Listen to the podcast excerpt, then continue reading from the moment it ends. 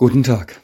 Seien Sie herzlich willkommen zu einer Andacht aus Sittensinn für Sonnabend, den 28. Januar 2023.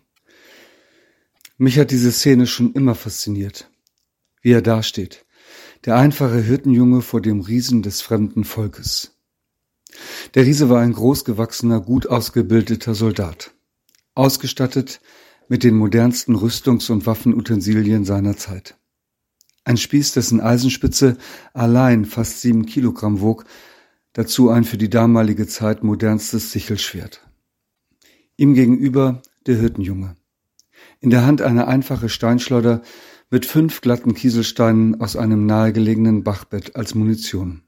David gegen Goliath. Aus dem Bericht über dieses Ereignis stammt der Satz, der unsere heutige Losung ist.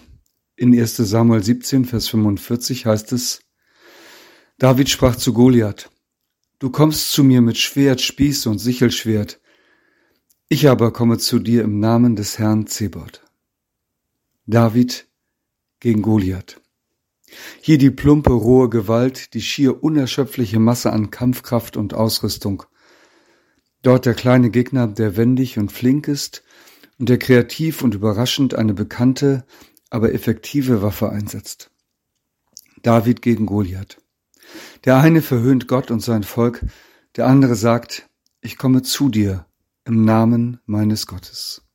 David gegen Goliath. Wir wissen, wie diese Geschichte ausgeht. Es ist eine Geschichte des Glaubens. Es ist aber auch eine Geschichte von Gewalt und Blutvergießen. Denn David enthauptet am Ende seinen Gegner, und auch wenn es anders abgemacht war, die Israeliten nutzen die Gunst der Stunde und fügen den verängstigten Gegnern eine vernichtende Niederlage zu. Sie verfolgen ihre Feinde und die Bibel weiß zu berichten, die Philister blieben erschlagen liegen auf dem Wege von Scha'arayim bis nach Gad und Ekron.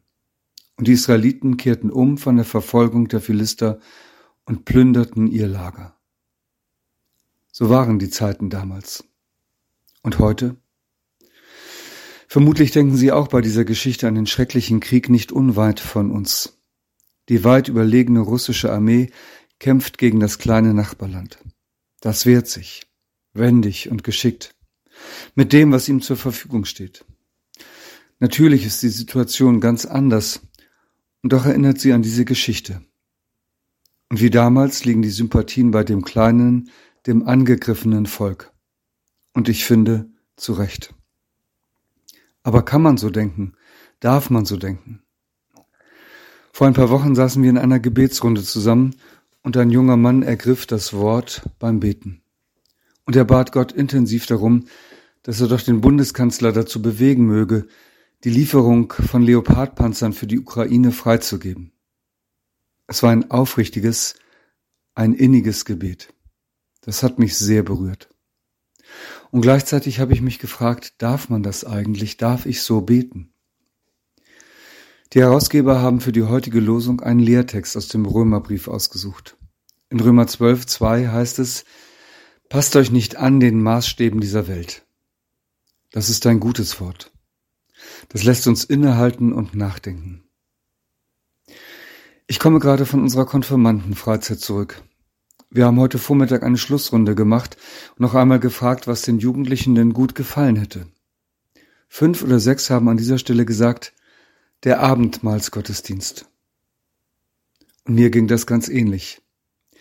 Die Atmosphäre in diesem Gottesdienst zu erleben, das war etwas ganz Besonderes. Und ich bin sicher, viele haben gemerkt, dass wir hier etwas machen, was ganz anders ist als vieles sonst in dieser Welt. Mit Brot und Wein kommt eine ganz andere Dimension in unser Leben. Passt euch nicht den Maßstäben dieser Welt an, sagt Paulus.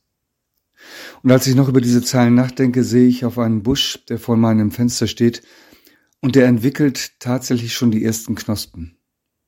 Nicht weit entfernt liegen noch ein paar Schneereste des Winters, denke ich, und dieser Strauch stellt sich schon auf die warmen Temperaturen des Sommers ein. Darum geht es. Brot und Wein sind Zeichen einer anderen Welt. Sie ist noch nicht da, aber sie wird kommen, so wie auch der Sommer kommen wird. Passt euch nicht an den Maßstäben dieser Welt, sagt Paulus. Denkt daran, Gottes Welt hat noch eine ganz andere Dimension bereit. Und die Menschen in der Ukraine? Ich bin auch der Überzeugung, dass wir ihnen helfen müssen, auch mit Waffen. Es scheint nicht anders zu gehen, so wie es mit David gegen Goliath nicht anders ging. Aber es ist wichtig darauf zu achten, dass wir uns nicht den Maßstäben dieser Welt anpassen. Denn unsere Hoffnung ist nie der Sieg mit Waffen. Unsere Hoffnung ist Gottes neue Welt. Ich lade ein, mit mir zu beten. Lieber Vater im Himmel, ich bitte dich, hilf uns, dass wir die Suche nach deiner Welt und nach deinem Frieden nie aus dem Blick verlieren. Sei bei unseren Politikern, dass sie das Richtige tun und entscheiden. Hilf den Menschen in der Ukraine, wehre der Gewalt und schenke Frieden. Amen. Mit einem herzlichen Gruß in jedes Haus, ihr Andreas Hannemann.